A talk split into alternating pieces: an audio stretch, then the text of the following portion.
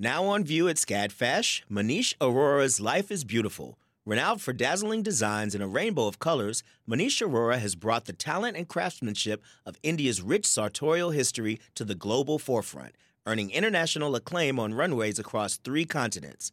Designing in India since the 1990s, Arora's glittering garments celebrate extravagant expressions of self through varied materials, techniques, and silhouettes in a triumphant union of Western and Eastern aesthetics adapted to today's multicultural society with a touch of humor. Find out more at scadfash.org.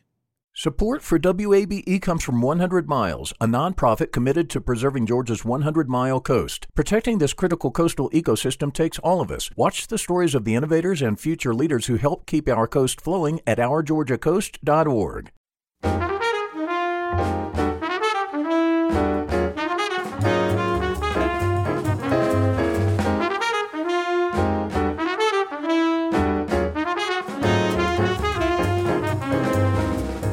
From WABE in Atlanta, this is City Lights. I'm Lois Reitzes. Thank you for listening. It's thanks to David Driscoll that we have knowledge of a 200 year legacy of African American art. The artist, scholar, and curator died in April at age 88. Later this hour, Columbia University professor Robert O'Meally reflects on David Driscoll's impact, and executive director Rand Suffolk talks about the High Museum's Driscoll Prize in African American Art. We'll also hear about a virtual pop up early learning program and the Atlanta Speech School's impassioned dedication to serve all children. First, when the pandemic hit and life as we knew it drastically changed, the Alliance Theater remained connected with the community. Now, the Alliance has reimagined how we might gather and resume the joy of theater together. Susan V. Booth is the artistic director of the Alliance Theater. She joins me now, along with actor, director, and bold Alliance Artistic Director Fellow Tinashe Kajese Bolden. Welcome back to City Lights. Thank you. Thank you for having us. The Alliance is going to have a new season. It's 52nd to be exact. What did it take to put this elaborate plan together? uh, optimism. you know, it is, in fact, an, an act of kind of unruly optimism to even conceive of a season of live assembly in this present moment.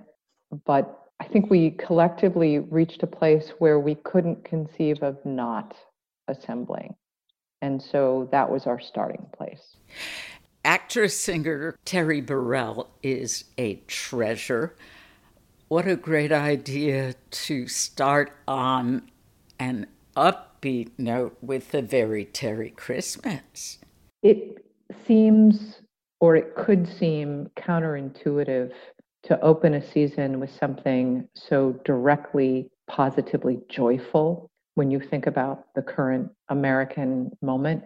But no matter the economic turmoil, the global turmoil, the civic justice reckoning, still we're human beings and still we need joy.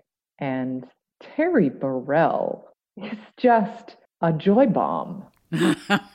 you cannot spend five minutes, much less an hour, with Terry Burrell without feeling better about the world, yourself, and the future. And the decision to have that be our first return to live assembly just felt absolutely right. And, and about that live assembly, not even a deadly virus can stop the Alliance from presenting a Christmas carol. Please tell us how you will continue the tradition in the year of COVID 19? Well, it's going to be a drive in. Of course. Charles Dickens really wanted it that way. I think so. I, am I'm, I'm glad you see it that way as well. you know, we talked about how could we create a means of sharing that beloved story that absolutely acknowledged audience concerns regarding safety, artist concerns regarding safety. How could we responsibly do that? And half jokingly in a conversation once, the notion came up well, we could just put the actors in plexiglass cubes so that they, they were socially distanced and safe from one another and from the audience.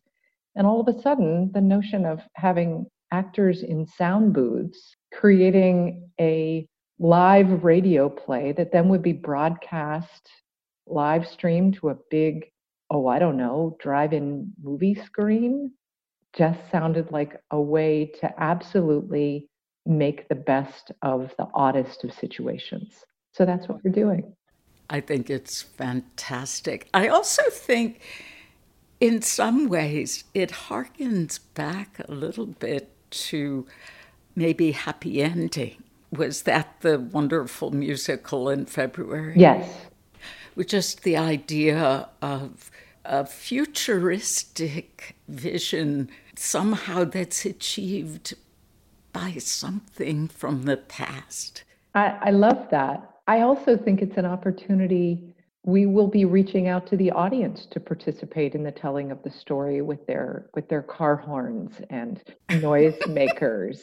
And there is something delicious about the idea of gathering your the people safely in your bubble and getting in your car and going and having this experience with several hundred other Atlantans equally safe in their bubbles, but sharing this communal story. Through the joy of radio, we might add. Now, seriously, how will the upcoming season address our global reckoning with racial injustice and equality? You know, I love that you posed it that way because the joy of the art right now has been renegotiated. And we have to use this moment for for change. You know we are in the business of wellness making. And by that i mean that we bring people together and we ask them to go on a journey together that will hopefully move them forward. But we can't do that unless everyone feels safe to do that. And i think that there's a time for listening and there's a time for action. And what bridges those two things is dialogue, which will journey us into our shows in the wake of the new year, which are data and hands up. And what for me is so powerful and exciting is that both of these stories they agitate the complacency that exists around where we are going as a society and what we really need to be talking about. They're two very different plays, but what is magnetic is that they excite the imagination because they're both original and they have the urgency of now and they interrogate our moral compass. So data, it, it really deals with this tear between idealism and company loyalty. And our lead, the lead character, Manish, is forced to come to terms with his own American identity, as well as the personal and societal cost of that and his work. And I see so many parallels about what's happening in the streets right now and what is American identity and who gets to tell that story.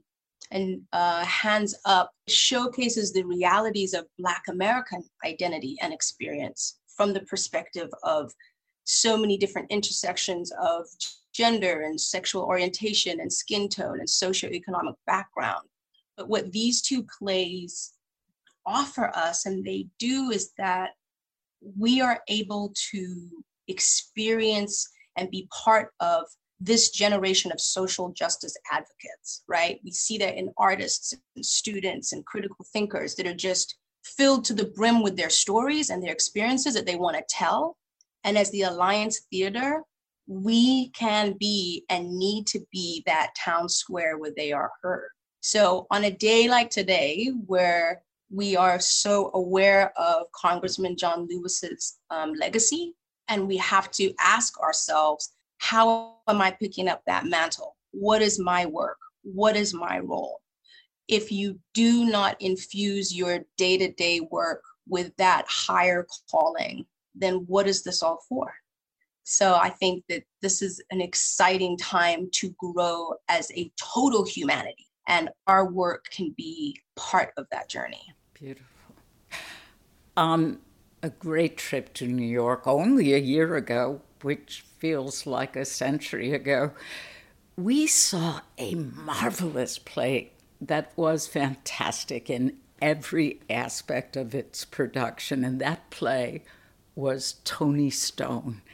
I am thrilled that Toni Stone will be performed at the Alliance with you directing, Tinashe. I'm, I'm curious to know how much you know about baseball and what you can tell us about this story as well. Well, here's what I'm thrilled about is that you asked me how much I can tell you about the story and not how much I can tell you about baseball. Um, I will say that I I know so much more about baseball now than I did a year ago.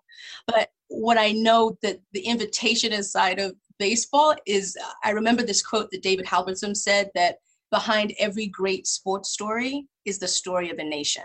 So if you think about Billie Jean King and Muhammad Ali or Jackie Robinson and all these others, you follow their journey and you see how a nation grew, broke, came back together. And, you know, when it comes to baseball, Toni Stone throughout the play, she's all about the stats. If you remember that, like she's always talking about the stats of different players.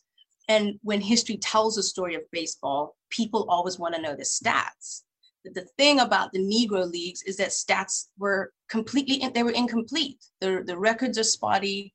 Um, and that's one of the reasons why many Negro leaguers aren't in the Hall of Fame because the records have been lost, the stories have been lost. But what's so sensational about Toni Stone is that she always wanted to tell her story, and she was a great storyteller. I think that it was exciting about us doing the show, especially in the summer, is that there is musicality in it, there is grandeur in it, it is magnificently off center and fun, and there's choreography, but it also addresses very serious issues of the intersection of multiple forms of oppression, but it's told through the joy and perseverance of this trailblazer, this hero uh, that you can't help but um, want to be her friend and want to want her to win. The first woman to play professional baseball. Yeah. And it was in the Negro Leagues. I think it's also timely that this story receives wider attention during the centennial year of women's right to vote, and I applaud you for, for doing that as well. Susan, I know how excited you are about hosting the world premiere of a new musical, Accidental Heroes. Now, the actual stars aligned with you for this show, with the likes of T Bone Burnett and Marshall Brickman. How did this dream team come together? Marshall Brickman and T Bone Burnett are connected by a director named Des McAnuff, who is an absolutely storied artist in the American theater. He is the director. His his first foray on Broadway was The Who's Tommy. Most recently, Ain't Too Proud to Beg, Jersey Boys in between those two. And what Des does brilliantly is put the right people in the room to tell a story that is made so viable and visible and transparent and pushed into the audience's lap for their consumption. And when I heard that these three people were taking on the story of a completely constructed hero, particularly in a year where we were committed to a production of Toni Stone. There's a thing that happens sometimes, which is two plays get to talk to each other. And I'm particularly glad that these two plays are going to follow in close sequence because the story of Roy Rogers and Dale Evans is the story of two completely constructed heroes. They were what America decided it needed at that particular moment, and Hollywood delivered. But they were real people. They were real people with flaws, with limitations, with wild ambitions, and they found one another. They created an enormous family, both a television family, they were the most watched couple in America for quite some years, but they also created this amazing nuclear family of born and adopted and fostered children. And their story is deeply moving, and it is one of those stories that could only happen in America. But I really like the conversation between these two plays. Susan Booth, artistic director of the Alliance Theater. She was joined by Tinashe Kajese Bolden, who is the Bold Women's Leadership Circle Alliance Artistic Director Fellow. You can find more information about the 2020 2021 Alliance Theater season on our website at wabe.org slash citylights. As the school season begins, in our city, we can be especially proud of the Atlanta Speech School.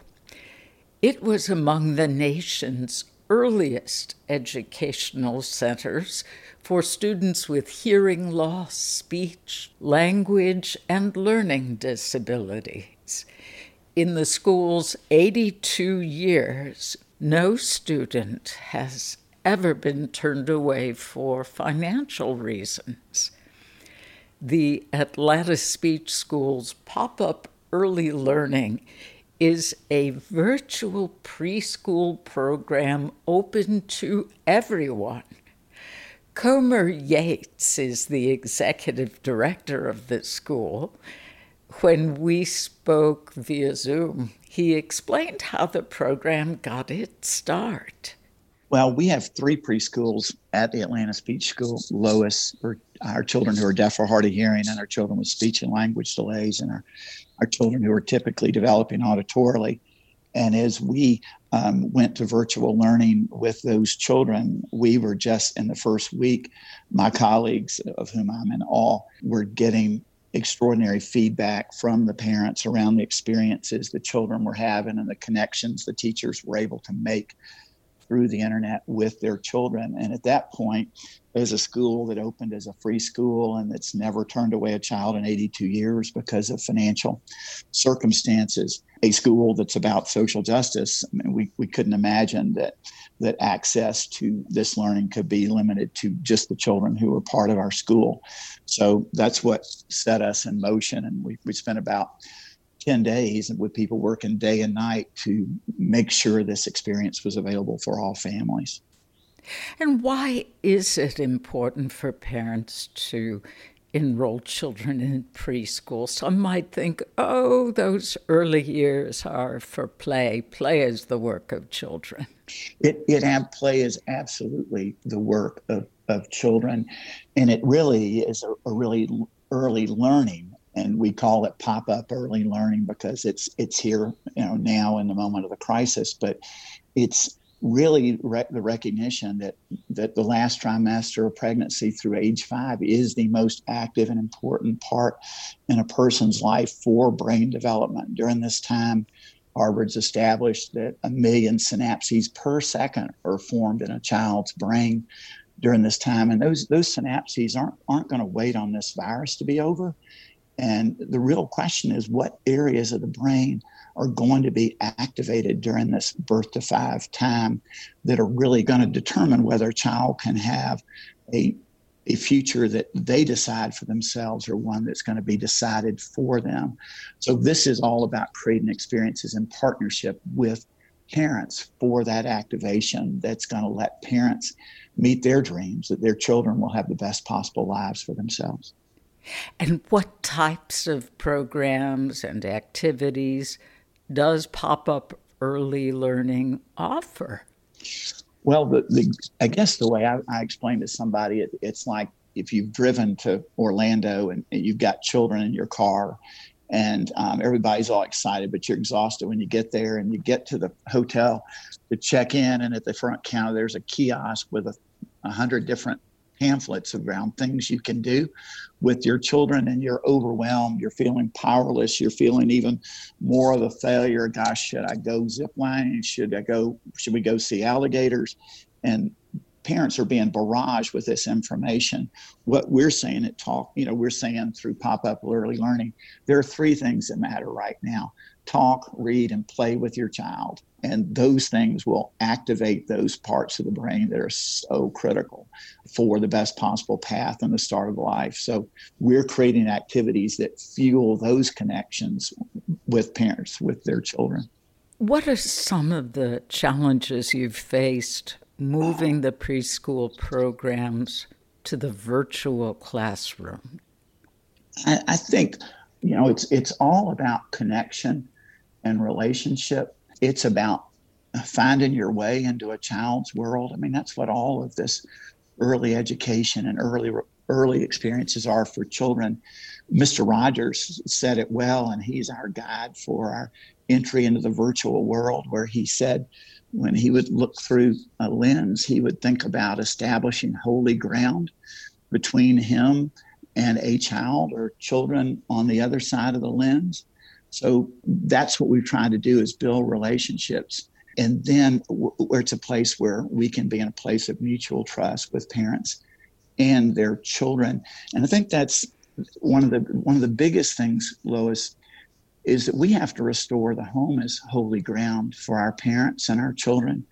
Too many homes have been disrupted by societal influences that are really breaking down those connections. When parents have to work two or three jobs earn a livable wage. That connection with children becomes much more difficult when Spanish speaking parents are inundated with information about assimilating into the country and um, then resort to or feel pressured to use English with their children instead of, of their home language with their children. They lose all those rich family stories and and those powerful relationships are, are lost. And for African American families, societal forces that have cruelly demanded that parents focus on their children's compliance and regulation because the disproportionate dangers that have been inflicted on their children, particularly their boys, for perceived non-compliance, where loving words are, are restrictive words, not words of I wonder and and what do you think? you know, we're, we're trying to work in the moment around giving parents back the authority that's been theirs all theirs all the time to be in those relationships as part of this work. You have said that with this program, with Pop Up Early Learning, you are focusing on low income families or those families where parents have lost a job. How are you trying to reach them? Well, it's we would say that that our work is with families who uh, ch- you know with families for whose children in that family the families experience generational lack of access or in the south they're particularly denied access to educational opportunity and our work is to to break that cycle for each child and and every child so gosh through the james m cox foundation and and others who have made this a free resource so that by anybody's phone or any kind of um, computer device can have this free access. Um, that's what we're about. We're working with the city of Tulsa where they'll have have these um, have these experiences on cable TV for families there. I mean, we're thrilled with the reach right now. We we have 6,000 families enrolled from all 50 states and a total of 19 countries. So that's one of the great things is how people realize we're children are in a class that that wouldn't happen otherwise, where their classmates are are literally from all over the world. So the virtual classroom is not confined to Atlanta here with the Atlanta Speech School. No, but it seems like a darn good place to start when we've got a one of one of our great Atlantans said we you know we we came in different ships but we're now all in the same boat. Um, that doesn't just apply to people in our country but a, a people across the world and you know and I guess the one thing to say about what you just asked about universality is there is unequivocal science around what needs to happen for children in the first five years of life. And during the COVID 19 crisis, we keep hearing it's the science, follow the science. And the question keeps coming back do we have the will to follow it?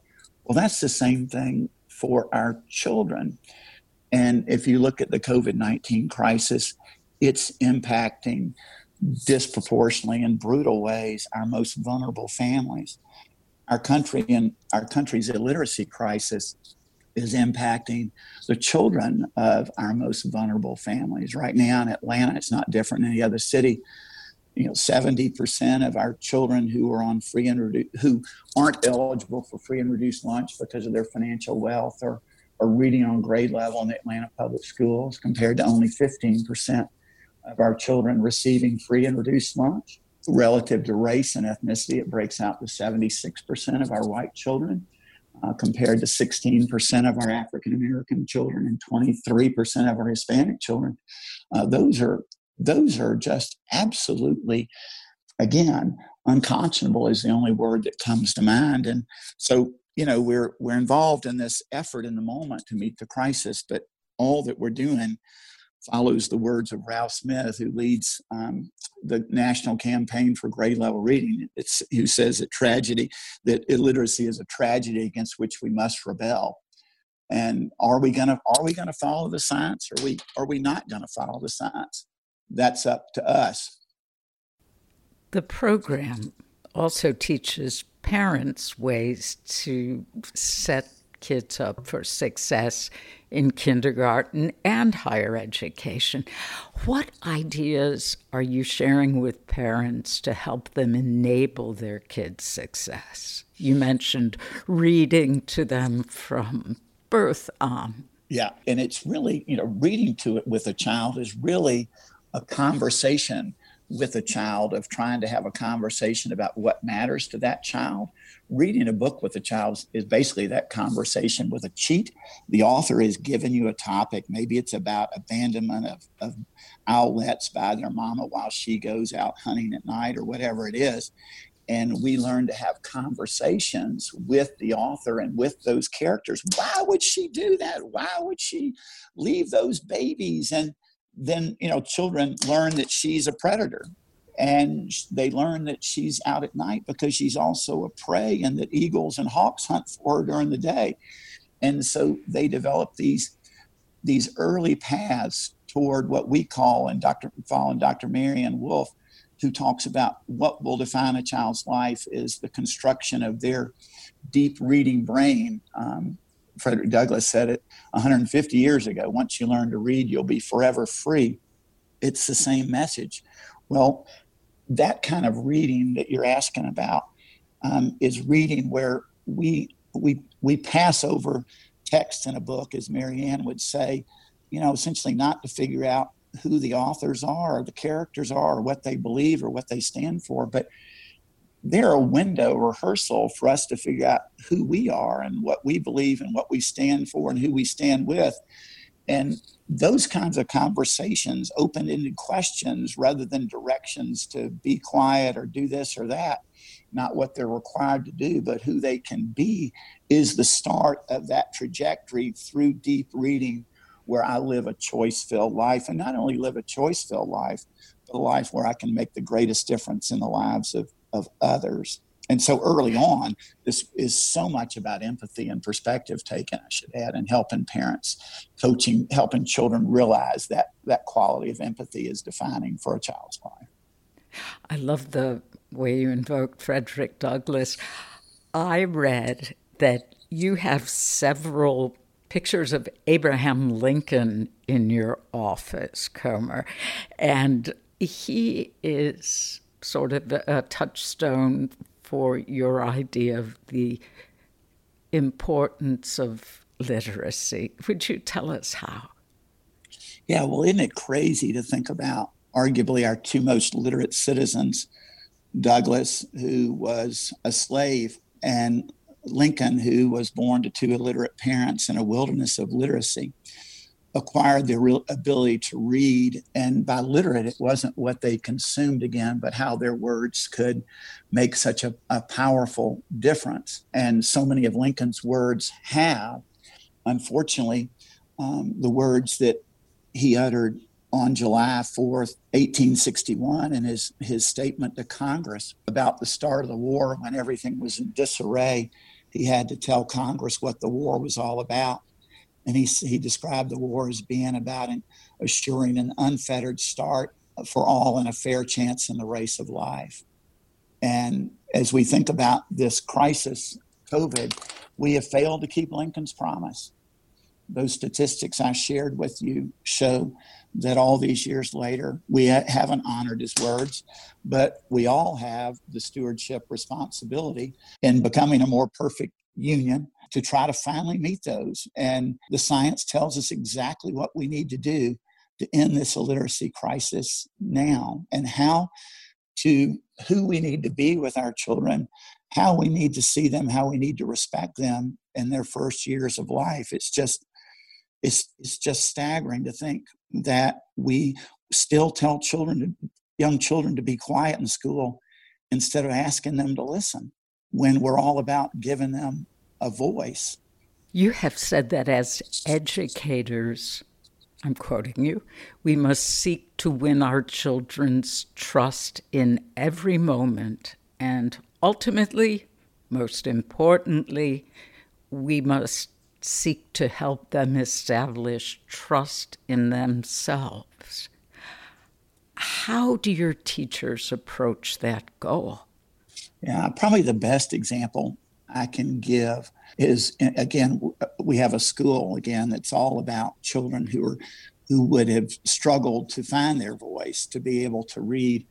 And absolutely our commitment is to you know is never to tell a child to be quiet but to ask children to be listen to listen. And that's the science. I mean david dickinson says if you go into from vanderbilt says if you go into a preschool and you hear teachers telling children to be quiet and uh, having children do worksheets, um, they need to leave. Well, I would say grab your child and run for their lives because that's what's at stake. But for example, let's take a, a good one about trust in themselves.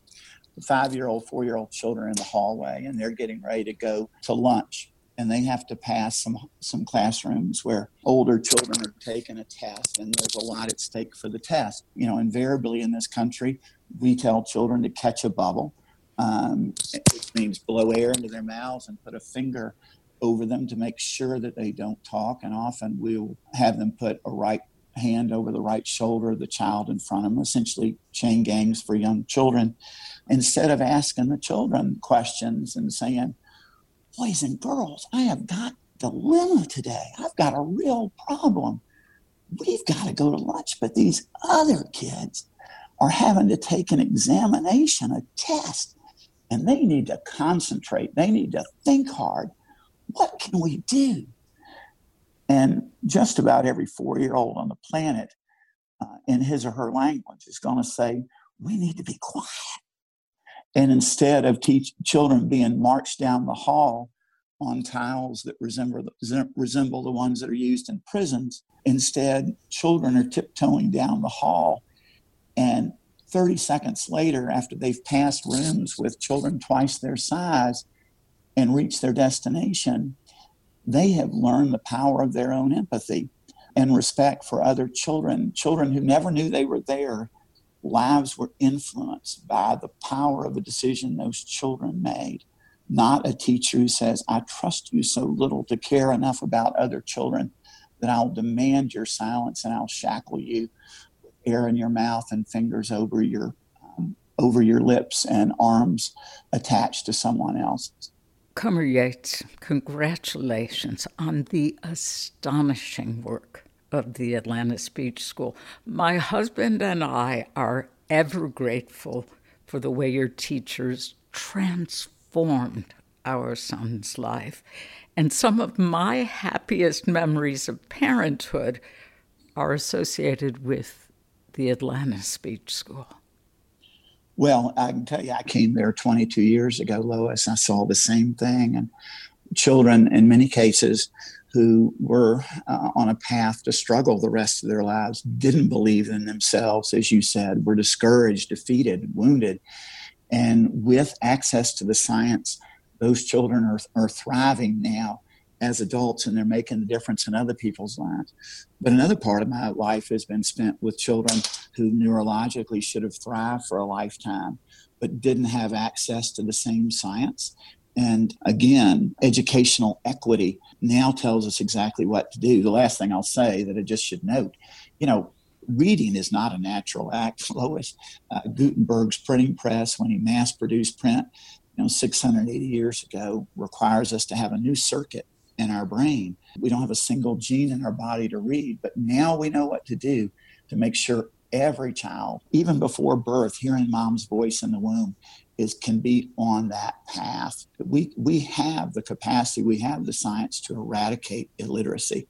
We have the chance to end children's choice filled lives, not choice filled lives, not being based on zip code, race, and ethnicity. It's just whether we have the will to end it. Comer Yates is the executive director of the Atlanta Speech School. More information on the Atlanta Speech School pop up early learning can be found on our website, wabe.org slash citylights. The field of mental health counseling is growing rapidly, and Richmont Graduate University can equip you with everything you need as a licensed professional counselor while integrating your faith into your clinical practice. Programs are offered in Atlanta, Chattanooga, and online. Apply today at richmont.edu. That's R I C H M O N T dot edu. You love free, and at Ameris Bank, so do we. That's why we're proud to offer worry free, hassle free Ameris Bank free checking. Manage your money your way with convenient access to digital, mobile, and telephone banking, all with no monthly service fee or minimum balance requirements. At Ameris Bank, we're with you. For more information or to open an account, visit our local bankers in person or online at amerisbank.com slash free checking. Other fees such as overdraft fees may apply. Ameris Bank, member FDIC, equal housing lender. This is City Lights on WABE. I'm Lois Reitzes. Thank you for listening. The artist David Driskell passed away earlier this year at the age of 88. Driskell was an important scholar and curator, as well as an influential artist. And he had close ties to Atlanta's High Museum. In 2005, the High established the David Driskell Prize in African American Art, awarded annually to an artist or scholar. In April, I spoke about David Driskell's legacy with Columbia University professor Robert O'Meally. First, the executive director of the High Museum of Art, Rand Suffolk, explains the museum's connection with Driskell. Well, it was really something quite remarkable, I think, for the High Museum of Art. It started back in 1977. Uh, we hosted an exhibition that he had curated, two centuries of Black American art. And then over the course of the preceding decades, we were able to really kind of take advantage of a, great friendship. In 2005 was the first year that we inaugurated the Driskell Prize in American Art. And um, we've really been able to, in many respects, I think, learn a great deal from him, but at the same time, use his sort of involvement to do some really important work at the museum in terms of recognizing great contributions to the field of not just African American art, but American art writ large. What led the High to establish the Driskell Prize? Uh, I think that, you know, candidly, I wasn't here then, but my sense was that um, they were sort of at the forefront of identifying both a need and an opportunity. I think it was a need from a standpoint that there was growing recognition that the contributions um, in both the fields of African American art and African American art history um, were not getting either the visibility or the credit that they deserved. And um, from an opportunity standpoint, I think it was a moment for the High Museum to step in and step up uh, to not only do the right thing, but also to begin to embrace the fact that given where we are in the city of Atlanta and our history, that we were probably able to do this in a way that our peer institutions could not. And so, from a reputational standpoint, I think it dovetailed uh, very nicely with the emerging values of our institution. David Driskell attended Howard University as an undergraduate, where his mentor was the art historian James A. Porter. I read he once said to Driskell, You have a good mind, so you can't just be a painter. You're going to have to help define the field and keep the tradition going.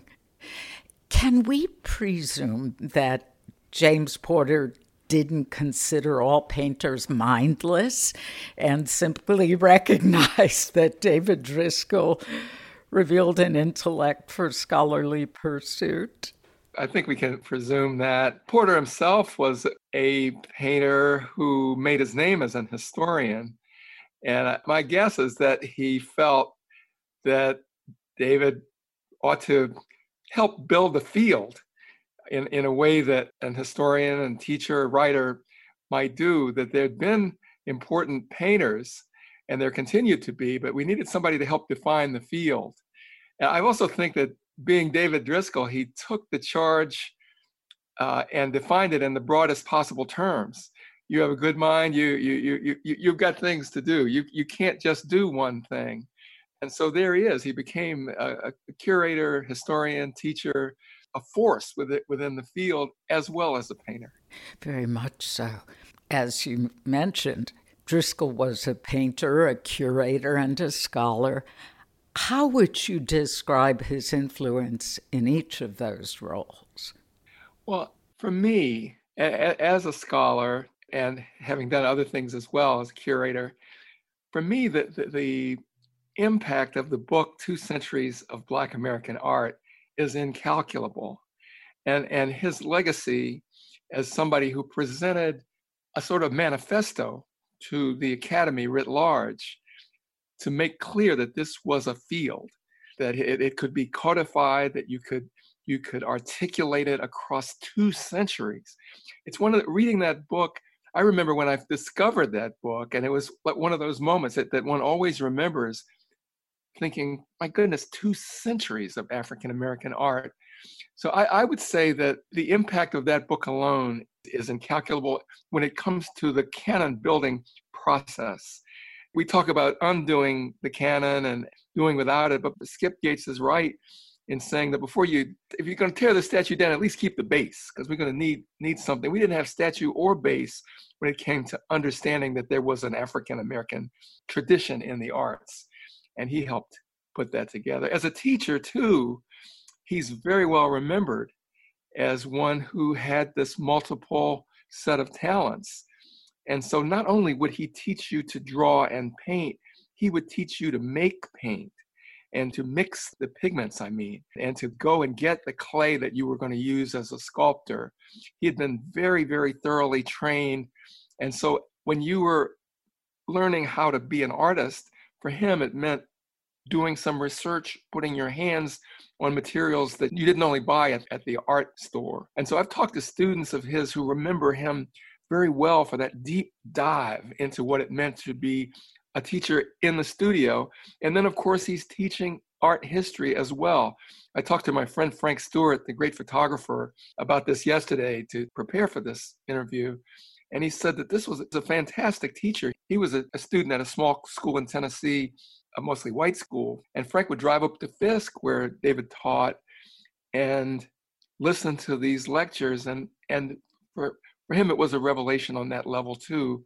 And I think as a curator, he's continuing this work of helping to make clear that there's a road from 18th century African American arts to the artists, people making clay and people working in iron, and sometimes going overseas to, to learn to paint in, in the traditional sense of, of art making, right on up to Romare Bearden and beyond.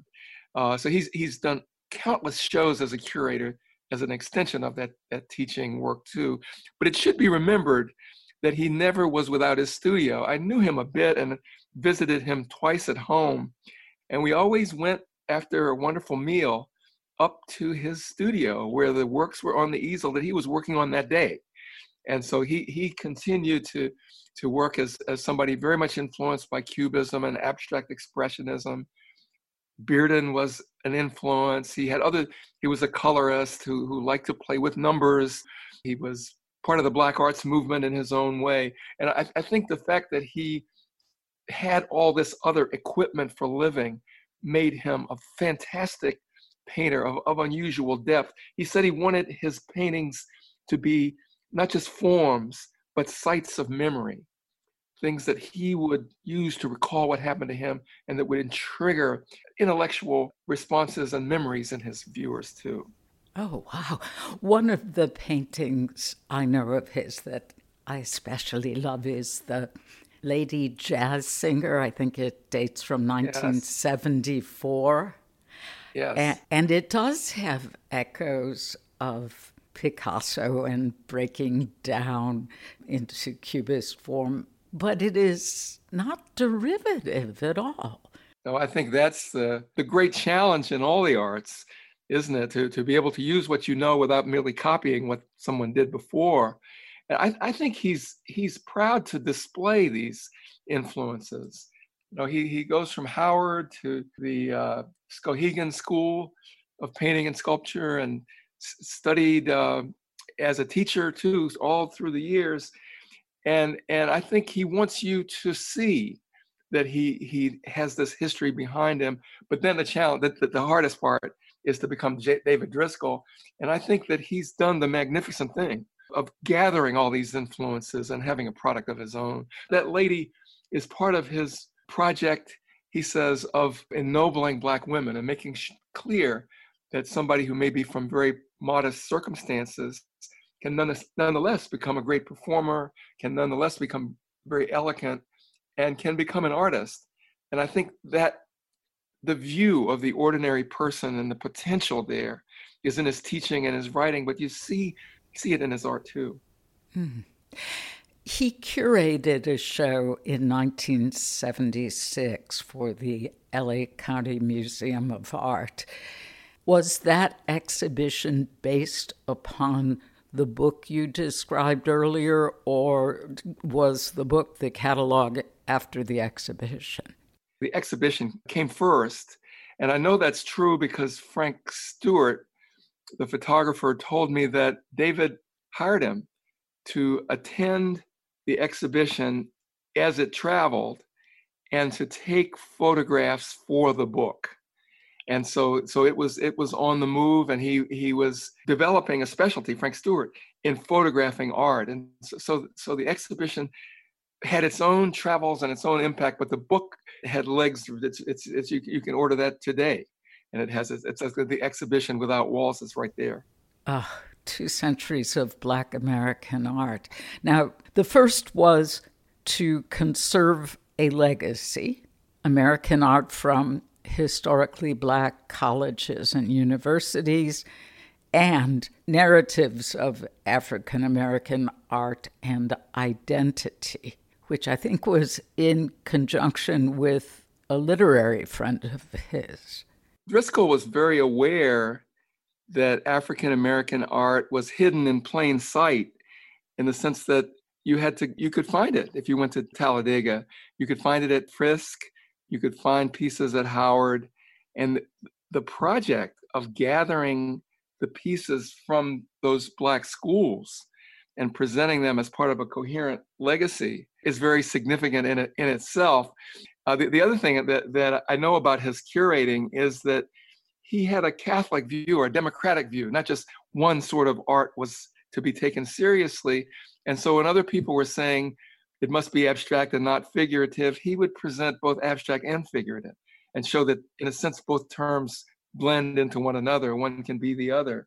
When, when the art world was saying narration is not legitimate, he knew that the story of African Americans had to be told, and that some of the great painters, Jacob Lawrence and Romare Bearden, did paintings in series, and they were storytellers in paintings as he was. And so I'm quite sure that James Baldwin said the, the, the question for our country is the question of identity. And so that for Driskell, too, as part of his larger mission, regardless of what the fashions were in the art world, he wanted to, to make clear that this was a, a, a coherent uh, identity with lots of different byroads and a coherent story with layers and fractures and, and, and tributaries too, but it was one that we could tell in, in exhibition form. Bob, what do you think is the greatest aspect of Driskell's legacy? I think the greatest aspect of his legacy is that at a time when African American studies was pressing to make clear that literature and history should be part of what every student has access to at Harvard or Yale or the University of Mexico or anywhere else. It's part of part of what people need to know something about. At a time when that victory began to be won in the middle 1970s and into the 80s, and music began to be part of Black studies, American studies, and again, of what everybody needs to know something about, like music, there was no art as part of it. Nobody knew who Bannister was or Duncanson. And his great achievement is what I've called a manifesto, his presentation of a, of a, of a set of sh- a, traveling show and a, a, a catalog that was a book that made clear that this was something important there's a there's there's a lot of beautiful material that we need to see there's a statement that isn't made anywhere else so beautifully or clearly as it is in african american so as for me as a canon builder he's at his greatest and in that role he's he's also a teacher and historian and the fact that he was an artist made him especially acute in this role as canon builder truly extraordinary man. One thing that doesn't meet the eye about David Driskell, he was not a, a stone man. He was a very, very lively individual who was full of fun. I remember going to his 80th birthday party at the Driskell Center, and there were very uh, formal toasts presented by people at the college and people who had known him and by artists. And then it was David's turn to, te- to speak. He was 80 years old, so so you can calculate the date. Still teaching at the University of Maryland, where the Driskell Center is located. Exactly right. He was he was still still on the job, and he got to the podium, and then some music came on. He stepped in front of the podium and began to do a dance that looked like the dances that James Brown used to do in front of the bandstand. well, he was a contemporary, I guess, or that was the music of his youth. Well, the thing about, and then he stopped, and then he was back to being, the, the audience went crazy with joy, and then he was back to being David. But he went to, he said, You thought the old man was just finished, but I'm still kicking now. I love it. And the, the, the part about it that I later learned is that his father was an itinerant Baptist preacher and the only dance that he was allowed to do as a child would have been the holy dances in church when you feel the spirit and just can't can't stand still. And that's what he was doing. Eh, he was expressing an ecstatic sense of joy with this spiritual thing in the background. And I, every time I think about him, I think about him and the, the formal David ready to give a lecture and then jumping down into a crouch and doing the James Brown church dance like nobody's business. Columbia University Professor Robert O'Meally, and Rand Suffolk, Executive Director of the High Museum of Art, discussing the life and legacy of artist David Driskell, who passed away in April at the age of 88. You've been listening to City Lights our daily celebration of Atlanta arts and culture. Catch an encore broadcast tonight at 9. We'll be back tomorrow at 11 a.m. with Amber Nash and John Carr. They'll tell us about the 25th anniversary of Dad's Garage Comedy Improv Theater. Our producers are Summer Evans and Ryan McFadden. Kevin Rinker is our engineer, and I'm Lois Reitzes. Thanks for listening to 90.1 WABE, Atlanta's Choice for NPR. Hi, it's Terry Gross, the host of Fresh Air. We bring you in depth, long form interviews with actors, directors, musicians, authors, journalists, and more. Listen to our Peabody Award winning Fresh Air podcast from WHYY and NPR. The world is full of mysteries. Are ghosts real? Is that yogurt expired? Hey, the unknown can be scary, but when you donate to WABE, you know where your money is going. Your gift supports the journalism that keeps you informed and the programs that pull back the curtain on complicated stories. Help us make the world less mysterious. Become a member now. Go online to wabe.org/donate and thanks.